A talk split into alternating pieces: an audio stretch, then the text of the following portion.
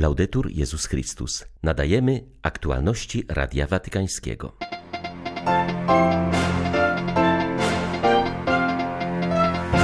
Kościół w Kazachstanie dzięki temu, że jest małą trzutką, lepiej zdaje sobie sprawę, że nie jest samowystarczalny i daje się prowadzić Panu, mówił papież podczas ostatniego spotkania z katolikami w kraju.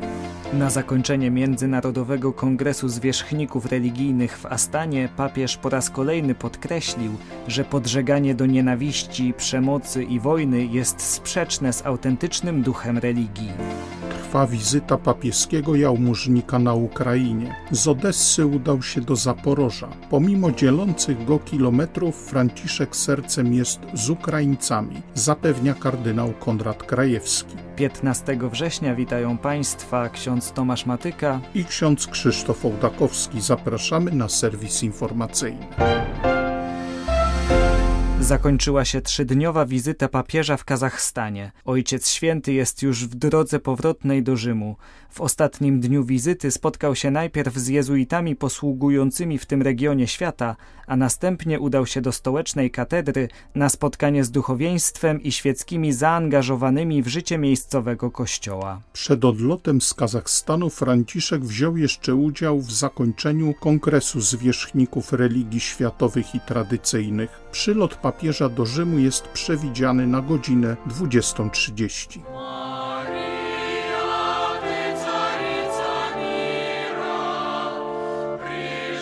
Nie ustawajmy w dawaniu świadectwa o nowości Jezusa. Wiara to wydarzenie zawsze aktualne, które dokonuje się tu i teraz w życiu, powiedział papież podczas spotkania z biskupami, kapłanami, diakonami, osobami konsekrowanymi, seminarzystami i świeckimi w katedrze Matki Bożej Nieustającej Pomocy w Astanie. Franciszek zaznaczył, że pamięć o przeszłości nie powinna zamykać nas w sobie, ale otwierać na obietnice Ewangelii wobec wyzwań wiary, życiowych problemów i trudów, a także patrząc na swoje możliwości, można poczuć się maluczkimi i niewystarczającymi, ale w tym właśnie tkwi błogosławieństwo. Bycie maluczkimi przypomina nam, że nie jesteśmy samowystarczalni, że potrzebujemy Boga, ale potrzebujemy też innych. Jest to szczególne zadanie Kościoła w tym kraju. Nie być grupą, która pogrąża się w tych samych starych sprawach albo zamyka się w swojej muszli, bo czuje się mała, ale wspólnotą otwartą na Bożą przyszłość, rozpaloną ogniem ducha, żywą, pełną nadziei, otwartą na Jego nowości i znaki czasu, ożywioną ewangeliczną logiką ziarna, które wydaje owoce w pokornej i owocnej miłości.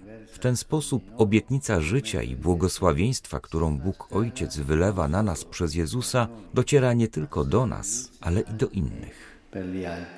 Wskazując na wielkich świadków wiary w Kazachstanie, papież wymienił błogosławionego księdza Władysława Bukowińskiego, który całe swoje życie poświęcił trosce o chorych, potrzebujących i zepchniętych na margines płacąc osobiście za wierność Ewangelii więzieniem i przymusową pracą.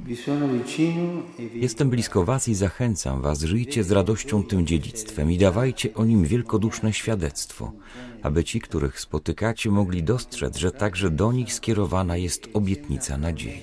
Powierzamy się w szczególny sposób sercu Najświętszej Marii Panny, którą w szczególny sposób czcicie jako królową pokoju. Czytałem o pięknym matczynym znaku, który wydarzył się w trudnych czasach. Podczas gdy tak wielu ludzi zostało deportowanych i skazanych na głód i zamarznięcie, ona czuła i troskliwa matka wysłuchała modlitw, które skierowały do niej jej dzieci. W jedną z najmroźniejszych zim śnieg szybko stopniał, rodząc jezioro z wieloma rybami, które wykarmiły wiele głodnych osób. Niech Matka Boża stopi chłód serc, niech napełni nasze wspólnoty odnowionym braterskim ciepłem. Niech da nam nową nadzieję i entuzjazm dla Ewangelii. Dzisiaj rano w nuncjaturze apostolskiej papież spotkał się, jak zwykle podczas swoich podróży apostolskich, z jezuitami. Przybyło 19 współbraci Franciszka z Rosji, Białorusi i Kirgizji.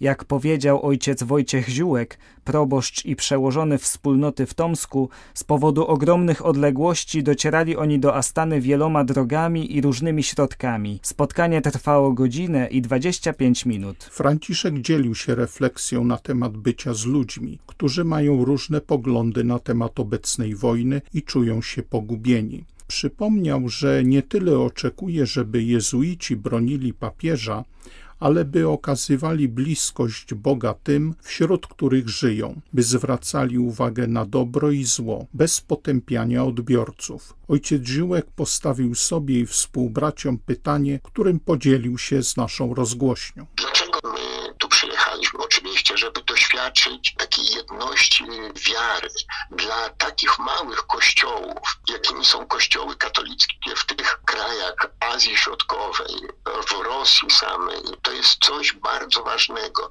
żeby było wiadomo, że my nie jesteśmy właśnie jakiś narodowy kościół, tylko że chociaż jesteśmy tacy malutcy, to należymy do wielkiego katolickiego, czyli powszechnego kościoła. To jest ogromnie ważne doświadczenie. I druga rzecz, dla której tu przyjechaliśmy, żeby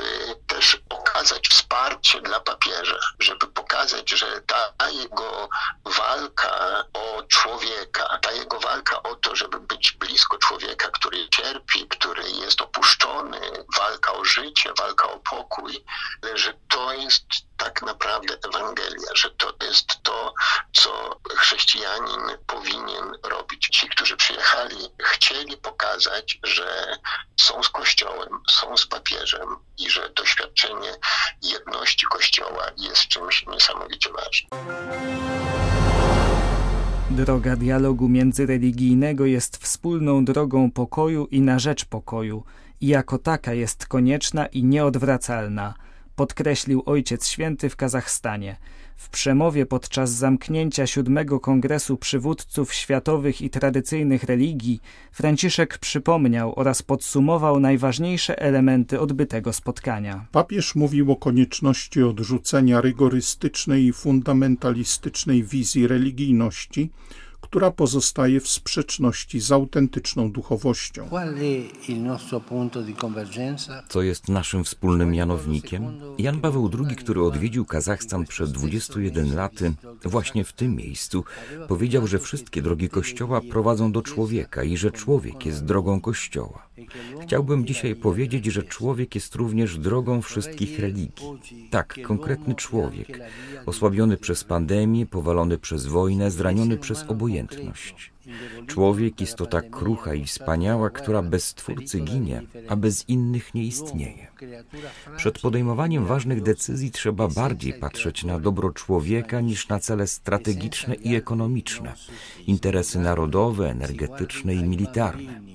Aby dokonać wyborów prawdziwie wielkich, patrzmy na dzieci, młodzież i ich przyszłość, na osoby starsze i ich mądrość, zwykłych ludzi i ich realne potrzeby.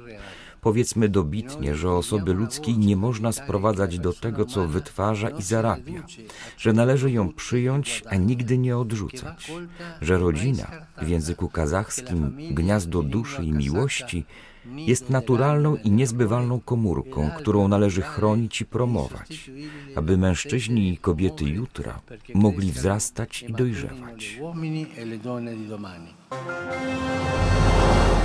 Wolę kontynuowania dalszych wysiłków na rzecz budowania pokoju i braterstwa w świecie wyrazili uczestnicy siódmego kongresu przywódców religii światowych i tradycyjnych. W deklaracji końcowej wskazano na znaczenie religii w zapobieganiu konfliktom oraz potępiono wszelkie ekstremizmy i fundamentalizmy. Deklaracja jest wielkim wołaniem o zintensyfikowanie wysiłków na rzecz budowania bardziej pokojowego i braterskiego świata. Jej sygnatariusze podkreślają znaczenie wartości duchowych i moralnych dla trwałego i stabilnego rozwoju stosunków społecznych, dla przezwyciężania nietolerancji, ksenofobii, dyskryminacji i konfliktów opartych na różnicach społecznych, etnicznych, kulturowych i religijnych. Wskazują wskazują też na znaczenie troski o rodzinę oraz edukacji i formacji religijnej dla rozwoju osobistego i promowania szacunku dla innych religii i kultur. Na spotkaniu byli obecni dwaj naczelni rabini Izraela, którzy sprawują najwyższą władzę duchową na terenie państwa żydowskiego. Mówi Dawid Lau, aszkenazyjski naczelny rabin Izraela. Bardzo dobrze wspominam, jak papież odwiedził mnie w Jerozolimie w 2014 roku. Pamiętam, że dla narodu żydowskiego oraz dla katolików było to niezwykłe wydarzenie. Mogliśmy zrozumieć i poczuć, że wszyscy razem jesteśmy dziećmi jednego Boga.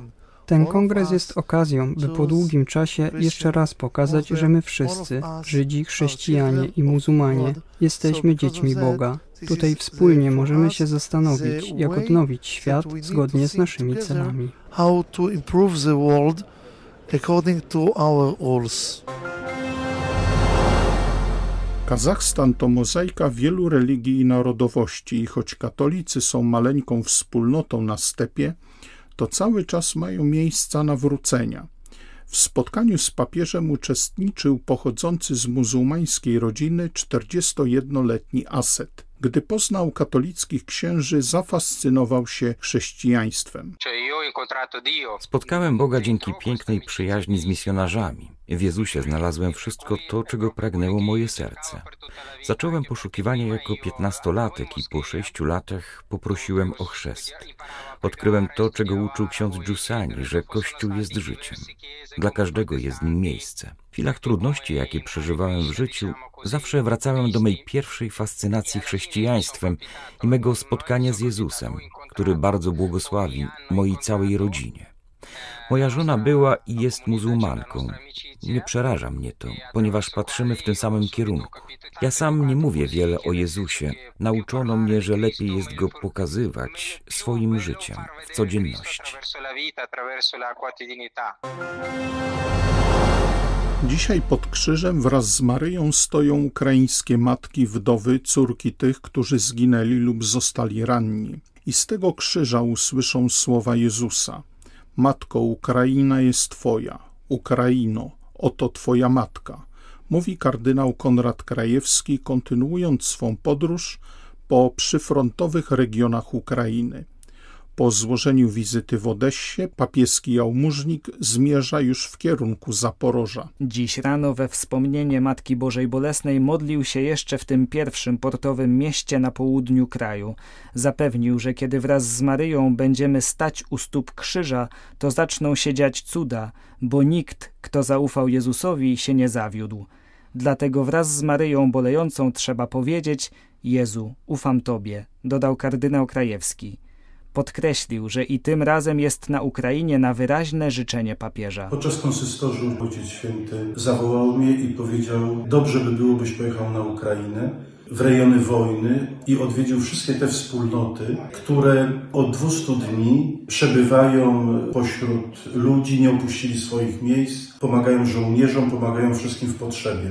Wyruszyłem więc z Watykanu już ponad 3600 km samochodem to podróż czysto ewangeliczna, by powiedzieć o miłości Ojca Świętego do Ukrainy, by być po prostu z tymi ludźmi udręczonymi i dodawać im nadziei, by wiedzieli, że choć dzieli nas tak wiele kilometrów od Watykanu, to Ojciec Święty sercem jest z Ukraińcami. Moim zadaniem jest jechać wzdłuż granicy aż do Charkowa i być po prostu z tymi wszystkimi, którzy w sposób ewangeliczny są obecni w miejscach, gdzie dzieje się ta tragedia. Niech żyje Ukraina. Oby była jak najszybciej wolna. O to się modlę i w imieniu Ojca Świętego błogosławię wszystkim. Były to aktualności Radia Watykańskiego.